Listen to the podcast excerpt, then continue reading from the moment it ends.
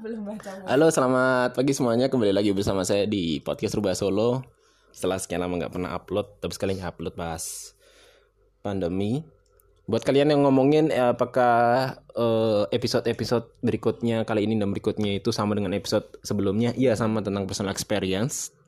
Dan temanya untuk episode kali ini adalah eh, dampak pandemi untuk bisnis kuliner.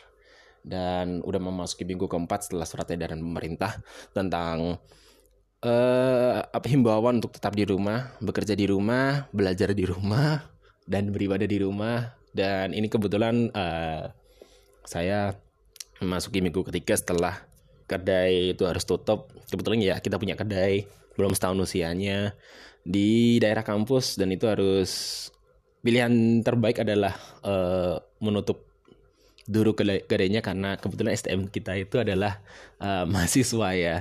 Jadi mahasiswa itu sekarang atau sekolah-sekolahan tuh bisa belajar melalui via eh, online. Dan ya walaupun mahasiswa ini sebetulnya tidak di apa ya tidak disarankan untuk pulang kampung tapi kan ya namanya mahasiswa ya. Masa iya sih eh, kita belajar di rumah gitu terus meng- mengisolir diri kan ya enakan mengisolir diri sama keluarga lah. Mereka pulang kampung ya dimulai dari itu. Jadi STM itu eh, bilang eh, Mas Mbak kita nggak bisa eh, kerja dulu deh karena ada himbauan dari orang tua juga khawatir. Oke, dan SDM tidak ada yang bisa beroperasi di kedai kita, makanya kedai kita harus eh, tutup untuk sementara. Jadi selama tutup itu kita mikir gimana caranya. Pertama adalah eh, survival mode-nya dulu nih, Eh, menutup biaya operasional, menutup biaya eh, sewa tempatnya juga, menutup eh, apa ya omset mungkin menutup kerugian omset gitu. Jadi omsetnya yang tadinya tuh turun, gimana caranya kita at least stabil, tapi mm, masih bisa jalan. Dalam artian ini branding ini ini brand masih bisa jalan gitu, walaupun outlet, outlet tutup. Jadi ada dua mungkin ya para pelaku bisnis kuliner untuk yang outlet- outletnya tutup sama outlet yang buka. Biasanya outlet yang buka ini jam operasionalnya dikurangin. Dan sistemnya yang biasanya bisa dine in jadi take away atau ojol only. Nah untuk yang outlet tutup ini ojol juga belum tentu bisa karena eh, ojol ini kan ojek online ini em, membantu kita di pengiriman dari outlet kita ke konsumen. Tapi outlet dari ojol ini ah, nggak bisa juga kita pakai untuk Gobis biasanya kita tutup, untuk GrabFood Merchant kita tutup dulu. Nah, outlet yang tutup ini biasanya pelaku eh, bisnis kuliner biasanya kita mikir kalau dalam hal ini kan saya sebagai eh, punya kedai kopi gitu lah. Nah, kita saya mikir gimana sih caranya eh, tetap bisa jualan? Ya caranya yang produksinya tadinya di eh, outlet jadi produksi di rumah. Jadi kita bikin eh minuman botolan gitu literan.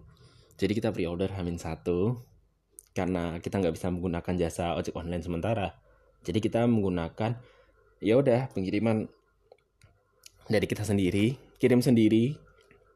Terus pemesanan Hamin satu bisa chat via WA atau Instagram. Tapi mungkin outlet yang masih buka ini ya mereka juga ngeluarin produk juga, produk yang untuk stok di rumah. Artinya kayak minuman nih. Ya ada kopi susu botolan. Mereka stok nih dan mereka bisa taruh di menu untuk ojek online mereka. Jadi mereka masih bisa menggunakan jasa ojek online untuk online untuk outlet yang buka. Kalau outlet yang tutup, mereka ya eh, jasa untuk diri sendiri gitu loh menggunakan diri sendiri sebagai jasanya pengirimannya gitu. Nah, kalau ada lagi bisnis kuliner tuh catering. Nah, ini catering. Misalnya dalam seminggu dia bisa kirim sekitar lima kali lah atau lima hari gitu. Harus mungkin berkurang jadi tiga hari. Masalahnya mungkin apabila hmm, konsumen mereka ini adalah eh, perusahaan-perusahaan. Padahal perusahaan-perusahaan juga ada yang kerja di rumah. Jikapun ada yang eh, kerja di kantor kan ya pasti eh, apa namanya skala apa intensitasnya untuk bertemu orang tuh kan pasti dikurangin. Jadi misalnya katakanlah eh, yang biasanya langganan nih setiap hari perusahaan ini pakai catering A gitu jadi harus uh, dikurangin gitu. Yaudah dah paling yang tadinya makan siang jadi cuman snack yang tadinya porsinya sampai 50 orang mungkin bisa jadi 10 sampai 20 orang. Ya pastinya omset mereka berkurang dong tapi teman-teman uh, untuk uh, para penggiat kuliner nih kalian jangan khawatir. Kita bisa bikin kok produk yang biasanya kayak uh, sebelum-sebelumnya nih uh, yang sempat ngetren juga yaitu kan produk yang sistemnya adalah pre-order gitu. Jadi kita mempromosikan di sosial media atau mungkin grup-grup angkatan gitu ya. Jadi misalnya katakanlah kita jualan apa nih? Kue atau deket-deket ini puasa kayak kue kering, kastengel, nastar atau mungkin kita bisa stok kayak ada yang jual ini enggak uh, frozen food mungkin. Atau juga uh, katakanlah daging nih daging saus ini. Daging daging dengan saus uh, yang bervarian. Jadi tinggal dipanasin doang gitu terus sausnya dipanasin terus bisa dimakan. Nah itu kayak contoh-contoh. Satu dari sekian contoh yang bisa kita lakuin ya kalau misalnya mau kayak bisnis uh, pre-order.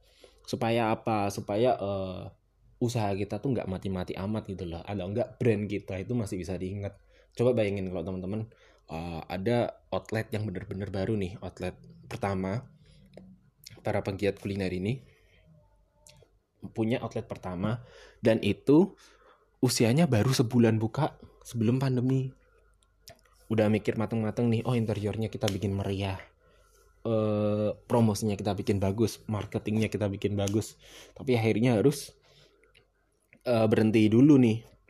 Yang tadinya mungkin dalam sebulan atau akhir bulan itu sudah dapat momentumnya pas pandemi ini mereka harus outlet tutup. Atau enggak uh, berkurang omsetnya. Karena uh, konsumen ini nggak pada berani untuk keluar rumah.